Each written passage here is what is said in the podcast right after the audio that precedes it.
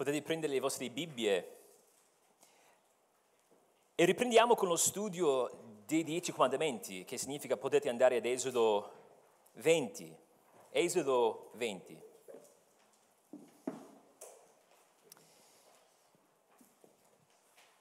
Abbiamo ormai capito che i Dieci Comandamenti sono pesanti. Vi ho detto che alla luce della legge, almeno per quanto riguarda il nostro cuore, siamo tutti assassini alla luce del sesto comandamento. Abbiamo visto la settimana scorsa alla luce del settimo comandamento che almeno a livello del cuore siamo tutti adulteri. E se vi state chiedendo, ma stamattina ci dirà che siamo tutti ladri? Buona notizia. Sì, proprio quello che vi sto per dire. Mi rendo conto che la legge è pesante in quel senso perché ci vediamo così come siamo, però dall'altro canto c'è una bellezza, c'è una bellezza perché è una legge veramente giusta. E vivendo in un mondo, abitando una città nella quale c'è una giustizia veramente imperfetta, c'è ingiustizia, ci sono ingiustizie ovunque. E c'è una parte del nostro cuore che brama la giustizia. Vorremmo vedere la vera coerenza. E la vediamo nella legge di Dio. Vediamo le perfezioni del nostro Signore che si rispecchiano in, in questa legge. E quando ci sentiamo compunti da, dalle sue perfezioni, sì, dobbiamo confessare il nostro peccato, dobbiamo ravvederci però non dobbiamo essere schiacciati perché questa legge bellissima, questa giustizia coerente ci guida, ci dimostra come possiamo vivere in comunione con il nostro Signore. È una giustizia vera. Allora non possiamo non apprezzare in Cristo la bellezza della legge di Dio.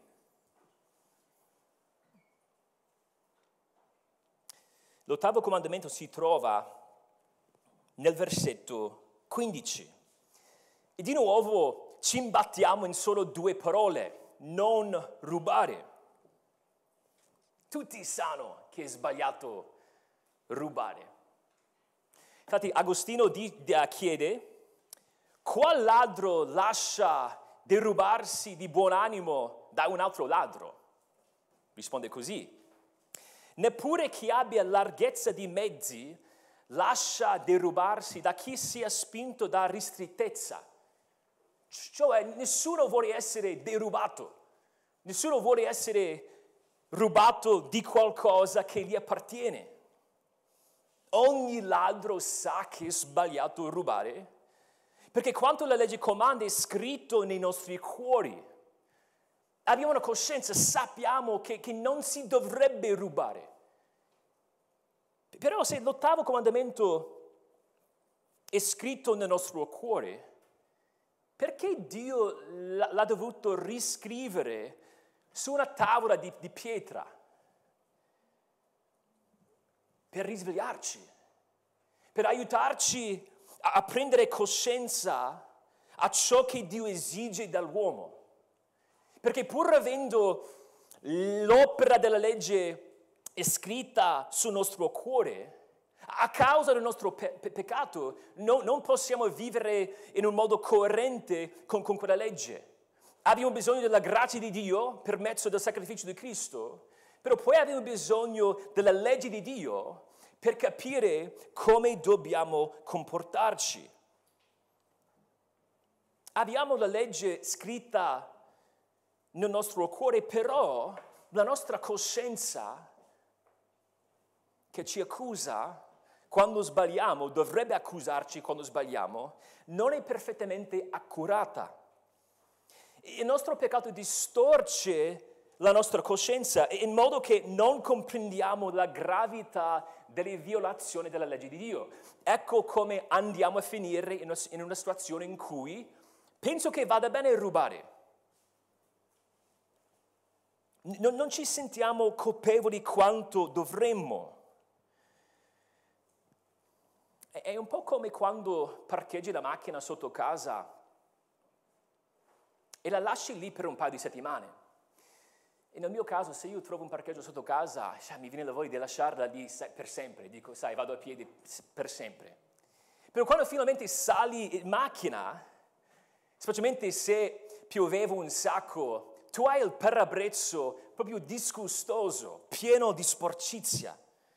E devi lavarlo, pulirlo cento volte prima di poter vedere, prima di poter vederci, per, per, per poter partire.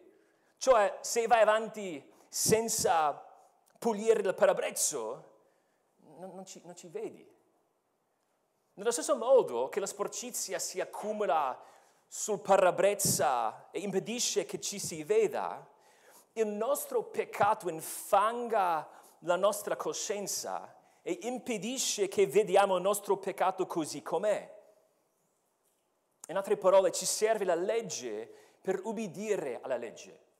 La legge mi aiuta a capire la legge che è scritto al mio cuore. Possiamo dirlo così, la legge serve a sensibilizzarci o a renderci sensibili al carattere di Dio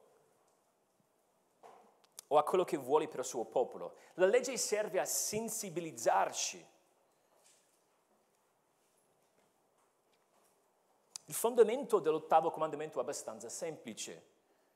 Proibisce appropriarsi o impadronirsi in modo illecito di qualcosa che, no, che, di qualcosa che è proprietà altrui. Sottrarre qualcosa dagli altri con inganno. Detto semplicemente in parole povere, vieta il prendere ciò che non ti appartiene. E volendo diventare più sensibili alla legge di Dio in generale, ma all'ottavo comandamento in modo specifico, voglio farvi vedere tre riflessioni sull'ottavo comandamento che dovrebbero sensibilizzarci al carattere di Dio per il suo popolo. Vogliamo essere più in armonia, in sintonia, sulla stessa lunghezza dell'onda con il nostro Signore. Vogliamo rispondere come risponde Lui. Allora dobbiamo accogliere queste riflessioni. Ecco la prima riflessione. Dio è sempre il derubato. Dio stesso è sempre il derubato. Secondo Esodo 19:5, il Signore disse, tutta la terra è mia. E poi in Salmi 24:1 leggiamo che al Signore appartiene la terra e tutto quel che è in essa, il mondo e i suoi abitanti. Abbiamo studiato qualche mese fa i nostri beni materiali, però vi ricordo velocemente che tutto ciò che abbiamo appartiene a Dio. In quel senso possiamo dire che non possediamo niente di cui siamo gli unici proprietari. Non abbiamo proprietà, ma solo comproprietà. Dio, nella sua infinita bontà, ci permette di governare una porzione del suo creato per la sua gloria, cioè ci dà l'opportunità di amministrare i beni che ci affida. Calvino lo spiega così. Dobbiamo tenere presente che quanto ciascuno possiede non lo ha per caso fortuito, ma grazie al dono di colui che è padrone supremo e signore di ogni cosa. Siccome il Signore è, secondo Calvino e secondo la Bibbia ovviamente, padrone supremo e signore di ogni cosa, rubare da un altro o derubare un altro significa pure derubare Dio. Il che significa Dio è sempre il derubato. È Dio che decide chi ha tanto e chi ha di meno. Non è il caso, non è la nostra bravura. Dio è sovrano sul suo creato, sulla sua creazione. Allora se io sottrago qualcosa da, da un altro, allora a quel punto sto derubando Dio. Però c'è ancora un altro senso in cui chi ruba dal suo prossimo ruba da Dio. Abbiamo detto più volte studiando i dieci, i dieci comandamenti che l'uomo è portatore dell'imago Dei, cioè possiede l'ima, l'immagine di Dio. E visto che ha l'immagine di Dio, possiede pure una dignità intrinseca. E questa sua dignità si esprime nell'opera che il Signore affida all'uomo. Se pensate all'inizio di Genesi, Genesi 1, fin dall'inizio l'uomo in quanto portatore dell'immagine di Dio doveva rendere soggetta la terra e dominarla, Genesi 1, 28, cioè doveva lavorare. Ciò significa che quando rubiamo i frutti del lavoro dal nostro prossimo, gli togliamo in qualche modo la sua dignità. In altre parole, l'immagine di Dio nell'uomo si concretizza nel suo dominio sulla terra, cioè nel suo lavoro. Dunque, quando rubiamo, compromettiamo il suo dominio e calpestiamo l'immagine di Dio. Possiamo dirlo così. Il sesto comandamento, non uccidere, attacca direttamente l'immagine di Dio mentre l'ottavo comandamento la attacca indirettamente, perché rubando l'uomo di quello che ha guadagnato grazie al suo lavoro, in qualche modo gli togliamo della sua dignità.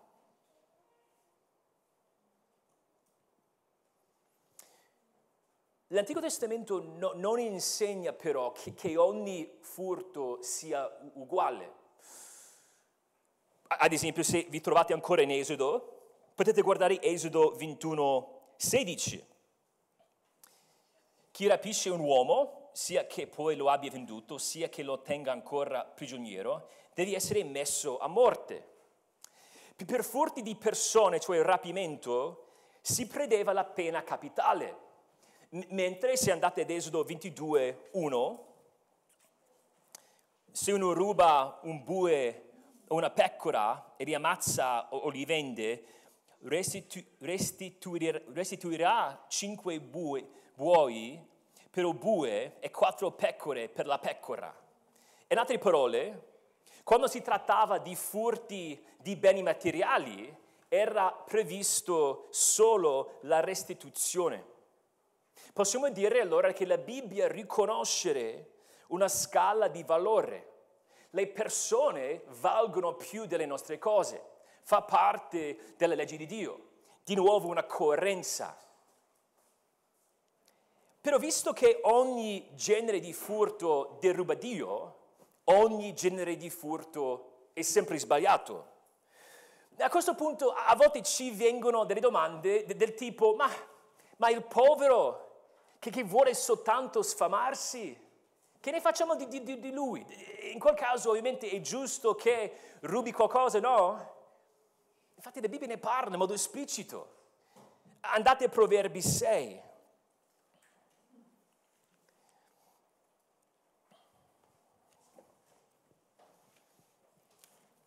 Proverbi 6.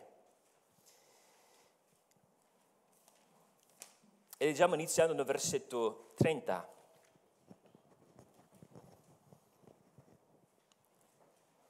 Dice non si disprezza il ladro che ruba per saziarsi quando ha fame. Se viene sorpreso, restituirà anche il settuplo, darà tutti i beni della sua casa. Il contesto è, è, è questo. C'è un contrasto tra il ladro e l'adultero, e, e la si vede nel contesto. E a differenza da adultero, ad esempio nel versetto 32, possiamo simpatizzare con il ladro affamato, in quanto il suo desiderio di sfamarsi non è illecito, però fa qualcosa di comprensibile, sfamarsi, nel modo sbagliato, rubando. E sappiamo che pur essendo in grado di mostrare clemenza e compassione nei suoi confronti, anzi dobbiamo perché è uno che soffre, vediamo che comunque c'è una punizione, c'è una pena, doveva restituire il settuplo. Il settuplo. Quindi è comunque una violazione della legge di Dio e pertanto andava punito il ladro. Rubare è così perfido, così cattivo, così malvagio, proprio perché è il risultato di una mancanza di fiducia nella provvidenza di Dio. Se, se, rubiamo, se ci appropriamo di ciò che non ci appartiene, benché professiamo di fidarci di Dio, lo rinneghiamo con i fatti. Rubare equivale a credere che Dio non voglia o non possa darci quello che ci serve. Allora ci penso io a procurarmelo. Rubiamo soltanto quando siamo carenti di conoscenza di Dio. Potete scrivere Osea 4.2, lì si vede il legame tra il rubare e una mancanza di conoscenza del Signore. Possiamo dire inoltre che quella preghiera che abbiamo letto durante la lettura, Proverbi 30, ci è utile. E ci è utile perché vediamo, e potete tornarci Proverbi 30, che c'è un legame tra rubare e profanare il nome di Dio. È una preghiera per la contentezza, cioè voleva avere soltanto quello che gli serviva. Ha detto in questa preghiera Proverbi 8 a 10, non vorrei avere troppo, perché se ho troppo sono sazio, può darsi che io dica, ma, ma chi è il Signore? C'è, c'è un'autofiducia, un'autosufficienza. E poi dice dall'altro canto, non voglio essere così povero che sono tentato di rubare. E guardate un attimo nel versetto 9, dice, oppure diventato povero non rubi e profani il nome del mio Dio. Quando rubiamo, profaniamo il nome del nostro Dio, per tutti i motivi che abbiamo appena elencato. In qualche modo stiamo dicendo che la sua cura è inadeguata. Non è in grado lui di prendersi cura di noi. Quando sentiamo quella frase profanare il nome di Dio, il nome, il nome mio, del mio Dio, d- dobbiamo pensare al, al terzo comandamento, giusto? Perché il terzo comandamento parla del fatto che non possiamo usare in qualsiasi modo il nome del Signore in vano. E sappiamo pure che il nome del Signore è, è, è la somma di, degli attributi del suo carattere. Il nome rappresenta la pienezza di tutto quello che il Signore è. In qualche modo, una violazione dell'ottavo comandamento comporta anche una violazione del terzo comandamento. E qui quello che vediamo è che quando sbagliamo in, in, in, un determinato settore, in un, in un determinato modo, è soltanto la punta dell'iceberg. Sappiamo che pure i bambini si derubano a vicenda, giusto? Succede spesso. Come mai sono peccatori quanto noi? Mi ricordo benissimo una volta che mio fratello aveva trovato questa tartaruga, un altro suo amico gli ha rubato la tartaruga. Un'altra faccenda nella quale c'era un bambino che andava in giro rubando i peluche da tutti i suoi amichetti. Come mai? E prima di condannarlo, sappiamo che il nostro cuore è uguale. C'è il classico, rubare la caramella dal supermercato o dal benzinaio. E c'è la tentazione, forse per voi ragazzi c'è anche questa tentazione di pensare, ma Che differenza fa? Mi prendo un attimo un giocattolo di un mio amico, ne ha comunque 100.000, che differenza fa? Sono lì nel supermercato, mi prendo una caramella, che differenza fa? Ecco il problema. Che, possiamo dire in primo luogo è, una grande offesa a Dio. Perché stiamo dicendo, Dio non ti amo e non apprezzo quello che fai per me. Con quella sola caramella. E poi cosa stiamo dicendo? Stiamo dicendo che quello che voglio io è più importante del mio prossimo, il benzinaio, il negoziante. Però c'è ancora di peggio. E seguitemi. Giacomo 2.10 ci dice che se qualcuno trasgredisce la legge in un solo punto, si rende colpevole su tutti i punti. Allora torniamo al bambino che ruba la caramella. Rubando così non sta adorando il Dio giusto nel modo giusto. Primo comandamento, il secondo comandamento. Abbiamo già visto che profana il nome del Signore. Cioè, cioè le sue azioni non rispecchiano la grandezza del suo carattere. Infrange pure il terzo comandamento. Non agisce alla luce del piano di Dio per il mondo. E se vi ricordate, era quello il succo del quarto comandamento.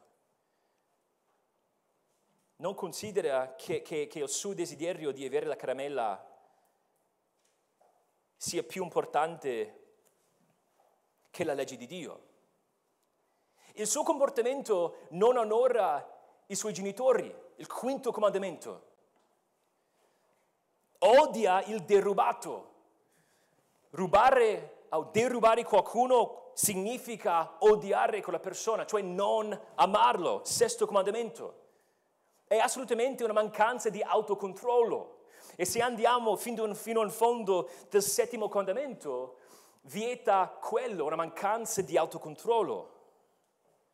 Poi devi mentire. Quando il papà o la mamma dice ma, ma scusa, la caramella dove l'hai preso? Devi mentire, devi giurare il falso, devi inventare una storia. È una violazione del nono comandamento. E poi, come abbiamo già detto, ha rubato proprio perché concupiva la caramella. Decimo comandamento. E potremmo fare un, un, esercizio simile con quasi ogni peccato. Come dicevamo, è, la punta dell'iceberg. E parlavo di rubare una caramella perché, ragazzi, forse c'è la tentazione di pensare, mamma mia, abbiamo parlato di assassini, abbiamo parlato di uh, adulteri, ora stiamo parlando di ladri, ma non sono un ladro. Ma anche se fai, rubi in questo modo qua una cosa che non sembra di essere molto importante, hai infranto la legge di Dio. No, non pensate, sì, sbaglio di tanto in tanto, però sono un bravo ragazzo, dai. No, non capirete mai, non capiremo mai il nostro bisogno per Cristo se non capiamo quanto siamo messi male. E la legge ci aiuta a capire che siamo messi veramente male. Se con il uh, rubare una sola caramella sono colpevole di tutti i dieci comandamenti. Io devo dire, caspita, Signore, tu devi fare qualcosa per me. Mi serve un medico. E c'è un medico. C'è Gesù Cristo che, che è morto proprio perché siamo ladri. E sappiamo che il nostro Signore fu, fu crocifisso con due ladroni, uno alla sua destra, l'altro alla sua sinistra e c'era un ladrone che si era veduto e il Signore gli disse, io ti dico in verità, oggi tu sarai con me in paradiso. No, noi, noi dobbiamo renderci conto che i nostri peccati, i nostri furti e tutti gli altri faranno sì che non possiamo entrare nel paradiso.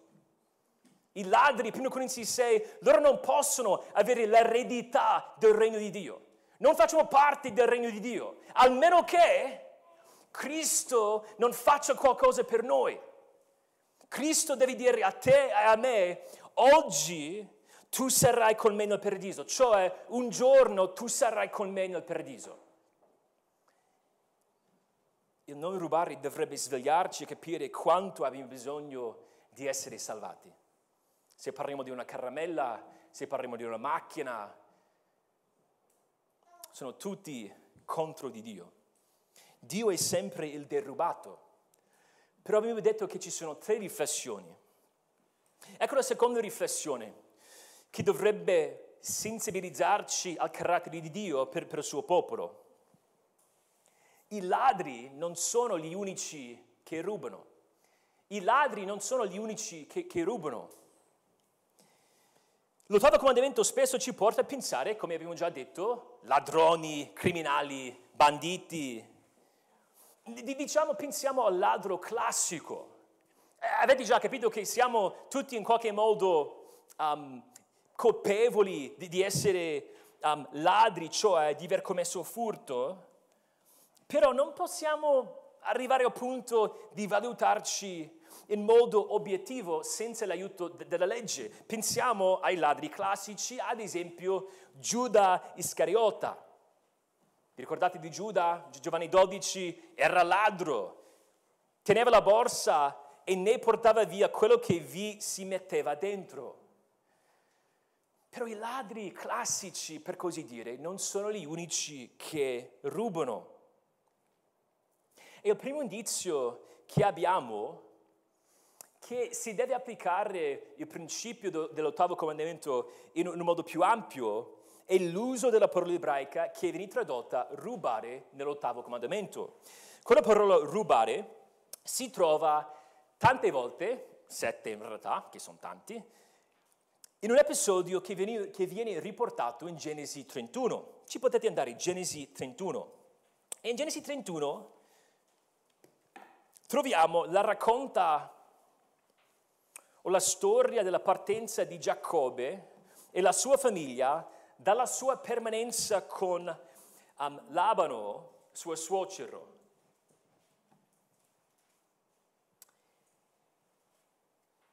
Vediamo nel versetto 19 che Rachele, sua moglie, commise un, un furto nel, nel senso classico, per così dire. Eh, 31, 19, Rachele rubò gli idoli di suo padre. Storia lunga, però c'era un oggetto che non apparteneva a lei, l'ha rubato.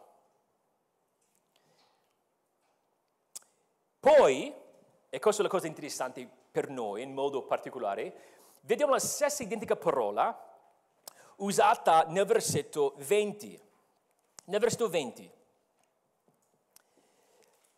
Giac- um, Giacobbe ingannò Labano l'arameo perché non gli disse che stava per fuggire. E poi, se guardate il versetto 26, Labano disse, che hai fatto? Mi hai ingannato e portato via le mie figlie come prigioniere di guerra.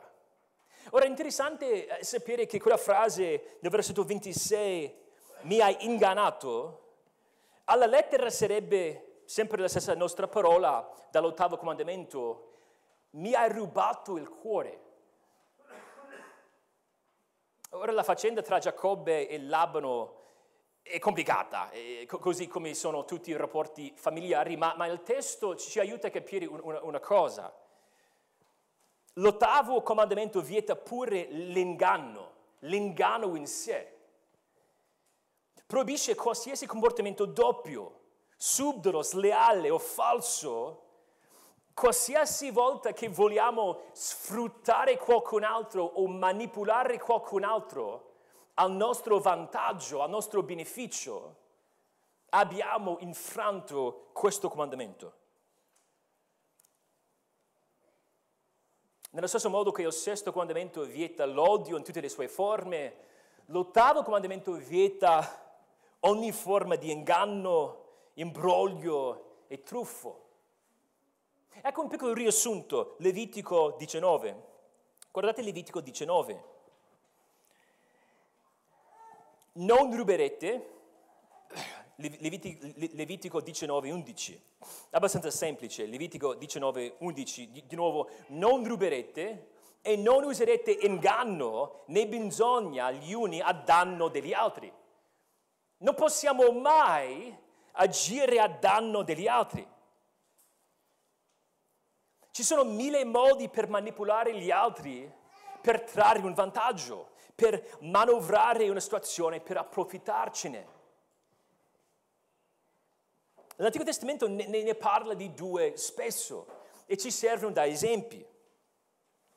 Andate a Deuteronomio 19.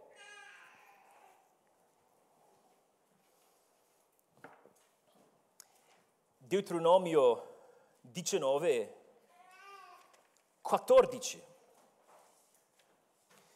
Non sposterai le pietre di confine del tuo prossimo, poste dai tuoi antenati, nell'eredità che avrai nel paese di cui il Signore tuo Dio ti dà il possesso.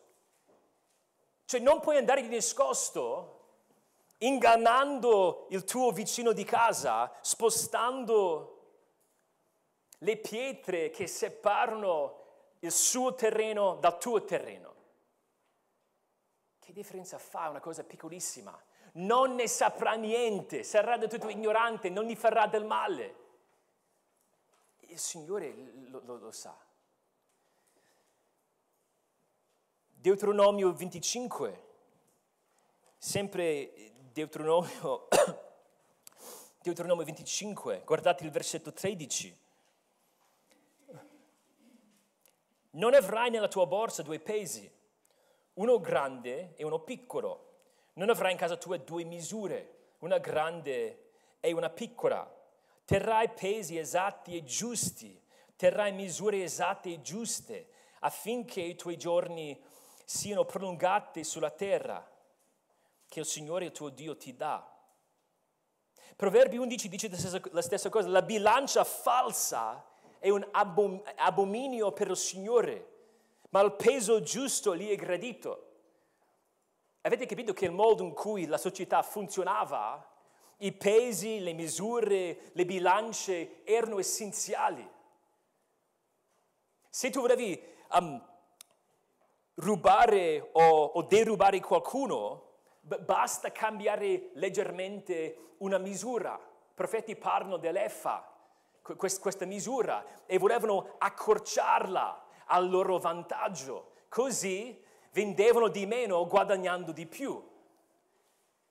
E, di nuovo c'è quella tendenza umana di dire ma parliamo di un piccolo percentuale di, di roba, poca roba, magari qualche centesimo alla volta, che differenza fa?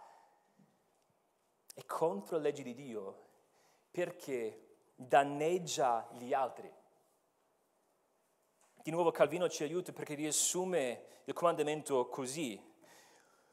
Frodiamo il nostro prossimo se gli neghiamo i servizi di cui gli siamo debitori. Poi dice, chi non compie il dovere che la sua vocazione comporta verso gli altri, si trattiene per sé quanto appartiene agli altri. Dobbiamo fare il nostro dovere Pensate al vostro lavoro.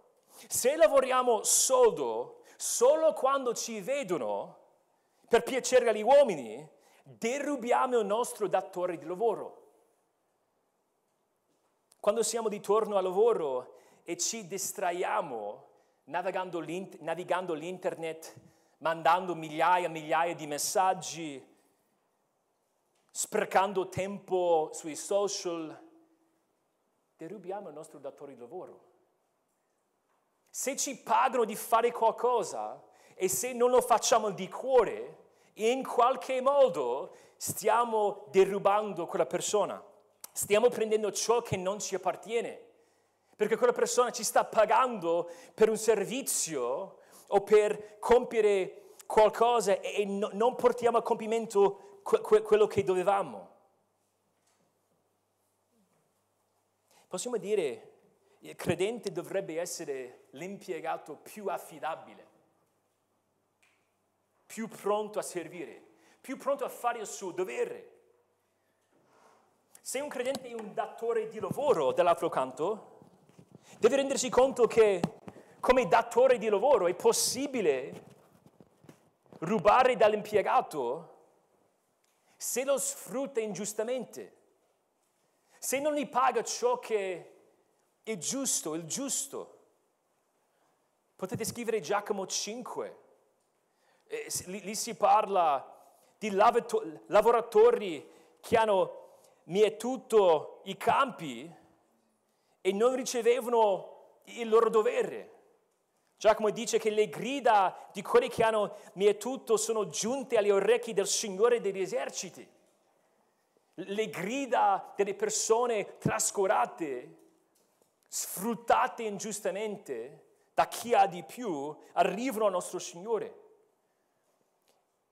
Non possiamo vendere merce scadente, non possiamo vendere a un prezzo sleale, non possiamo nemmeno trattare per avere un prezzo sleale.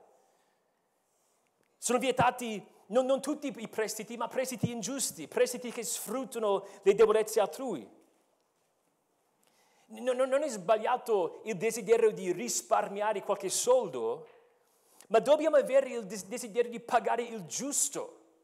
Vogliamo camminare con giustizia. Non possiamo mai arricchirci ai danni degli altri.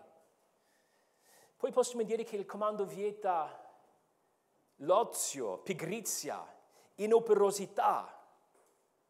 Dobbiamo ringraziare il Signore per la generosità degli altri, il modo in cui i doni inaspettati ci aiutano.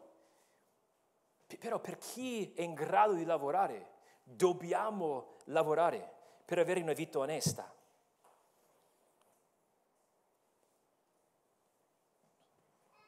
Dobbiamo essere fedeli a svolgere il nostro dovere in ogni sfera della nostra esistenza.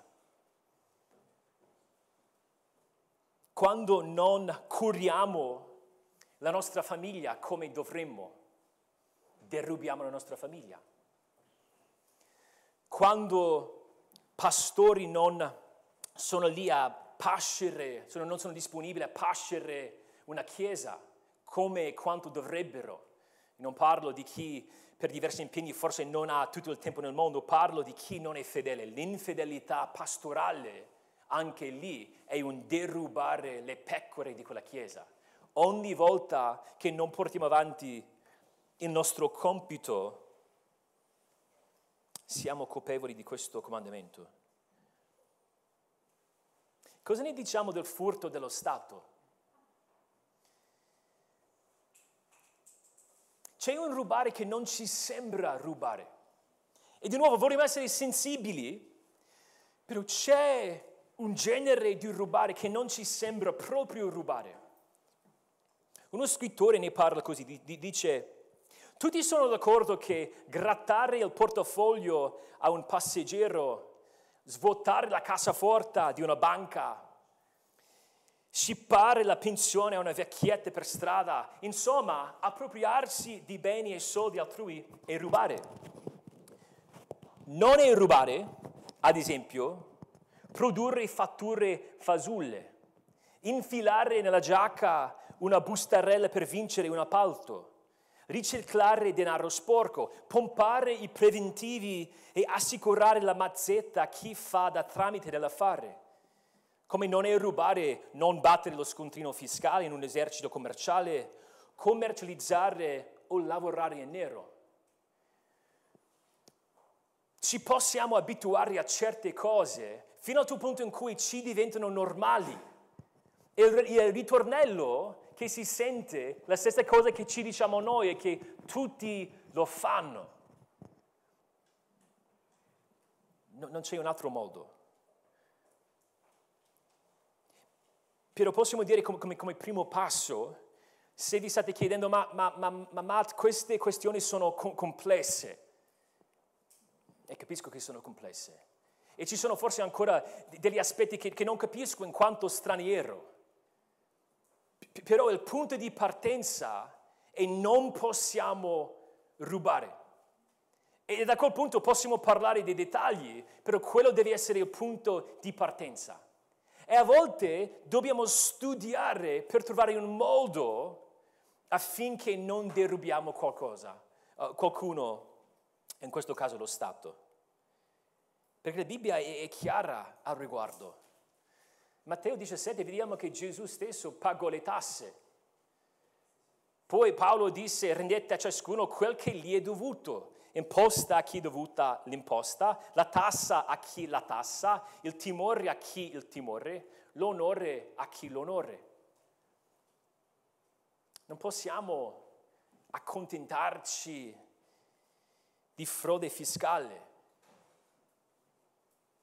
Non possiamo semplicemente dire ma è, è, è così ehm, e non posso fare altro. Do, dobbiamo, primo passo è impegnarci per ricercare un, un altro modo. Perché spesso nella mia esperienza a volte si dice ma questo è l'unico modo. Però parlando anche con altri fratelli, quando vai a fare un po' di ricerca, ci, ci sono dei modi per essere in regola. Ci sono dei modi per onorare il Signore anche in questo senso. Ci rendiamo conto che non esiste la ditta perfetta, non esiste un'azienda perfetta. Però qui tocchiamo la questione della complicità. Dobbiamo chiederci, ma, ma, ma noi siamo complici di questo? Cioè io sono consapevolmente o um, sto, sto, sto, sono consapevole di, di, qualcosa che va contro la legge di Dio? Oppure dall'altro canto mi sto chiede, chiudendo gli occhi davanti a qualcosa che, che va contro la legge di Dio? So che in qualche modo sono complice, sono coinvolto, però non voglio andare a scavare.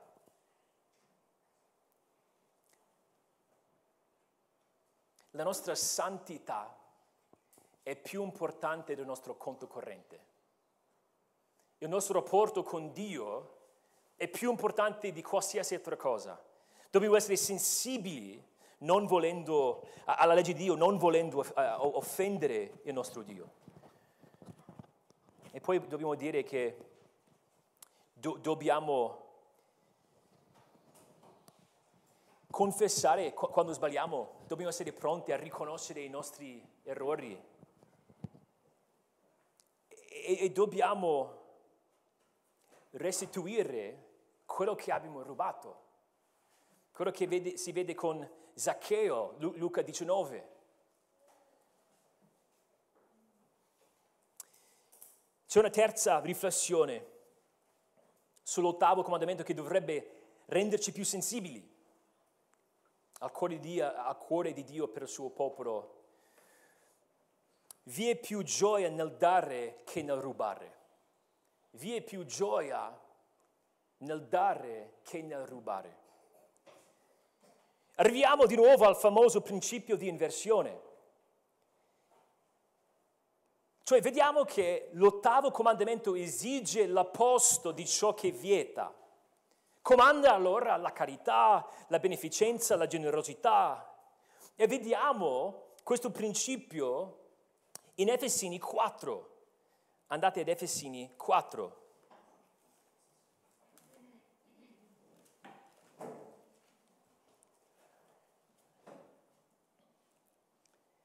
Efesini 4, guardate il versetto 28. Chi ruba non rubi più, ma si affatichi piuttosto a lavorare onestamente con le proprie mani affinché abbia qualcosa da dare a colui che è nel bisogno. Non possiamo fermarci al punto di dire ma non rubo da, da, da nessuno, allora sono a posto. Noi dobbiamo non rubare per poi affaticarci, darci da fare lavorare affinché ci sia qualcosa in più per aiutare gli altri. Il lavoro in questo senso è un privilegio perché mi permette di soddisfare le necessità altrui. E invece di agire al danno altrui, agisco per il bene altrui.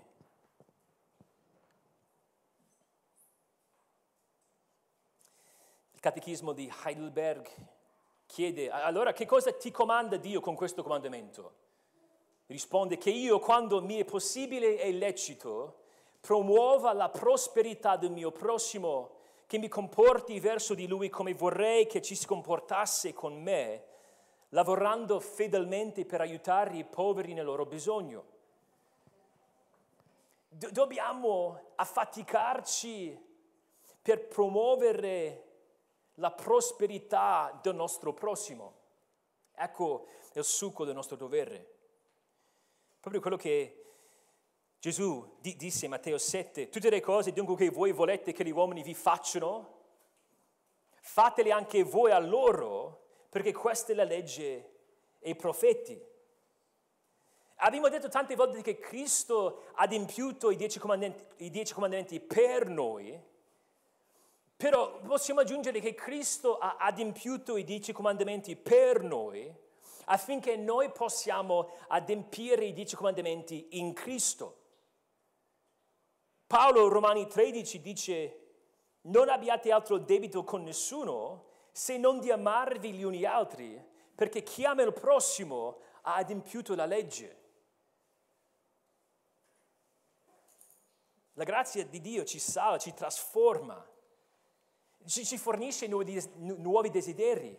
Abbiamo la potenza, la grazia è una potenza trasformatrice che ci permette di essere coerente con la legge di Dio. Dobbiamo in ogni sfera della nostra esistenza promuovere i beni degli altri. Quando siamo alla cassa, al supermercato, il modo in cui trattiamo la casa del nostro proprietario se siamo, se siamo in affitto. Dobbiamo fare tutto il possibile di tutelare la proprietà privata degli altri. Perché tutto quello che abbiamo detto gira intorno a questo principio della proprietà pri- privata. Deuteronomio 22 ci dà un esempio di, di questo, è affascinante. Abbiamo, abbiamo parlato all'inizio della bellezza, della completezza della legge. Deuteronomio 22, se ci andate, dice che se vedi smarrirsi il bue o la pecora del tuo prossimo, tu non farai finta di non averli visti, ma avrai cura di ricondurli al tuo prossimo e parla la stessa cosa con um, l'asino, la sua veste, eccetera. Non possiamo fingere di dire guarda non voglio mischiarmi negli affari di quest'altro. E tendiamo a fare così. Vediamo il vicino di casa o qualcosa che appartiene al vicino di casa e diciamo ma dai non voglio, non mi interessa quello che stanno facendo. Il comandamento ci comanda ad amare gli altri e a promuovere la loro prosperità, a tutelare i loro beni. Dobbiamo aiutare gli altri in modo giusto, in modo efficace, alla luce di principi come, secondo Tessalonicesi 3, se qualcuno non vuole lavorare, neppure deve mangiare. Dobbiamo aiutare, aiutare le persone non in modo superficiale, ecco una moneta una volta, magari a volte quello è un aiuto, però dobbiamo pensare a lungo termine. Vogliamo aiutare gli altri ad avere la dignità di un lavoro vero.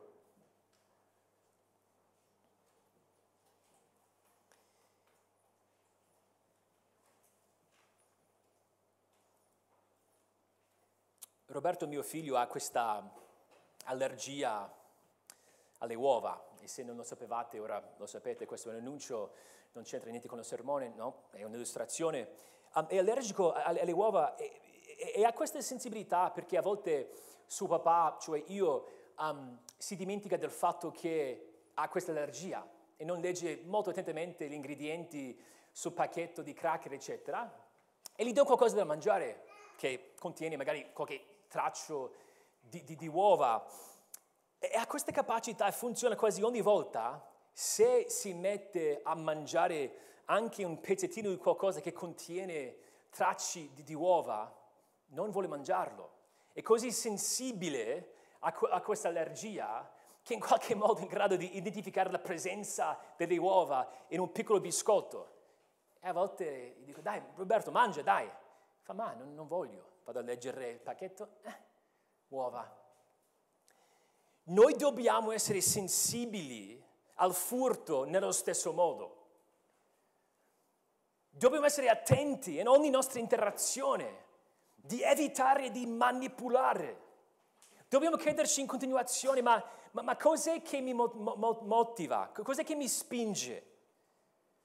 Agisco per quale motivo? Da dove vorrei arrivare? Devo essere consapevoli, coscienti, sensibili. Dobbiamo essere consapevoli, sensibili, coscienti della nostra tentazione di derubare gli altri.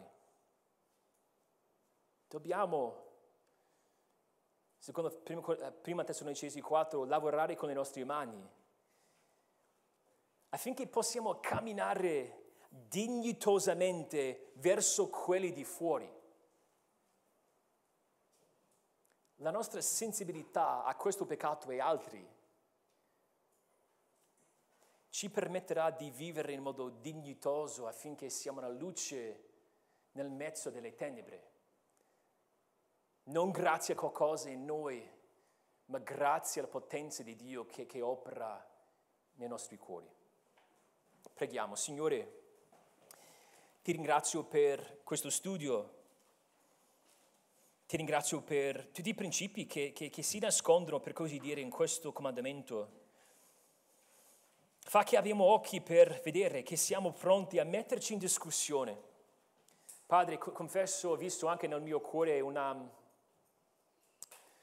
una, una lentezza, un desiderio di, di, di, non scavare fino in fondo, perché fa male. Però Padre, che, abbiamo, la, la, la, che, che, che, tu possa darci la tua, la tua grazia affinché possiamo metterci in discussione in un modo che piace a te, con il tuo aiuto, finché possiamo cambiare. E prego tutte queste cose nel nome di Cristo. Amen.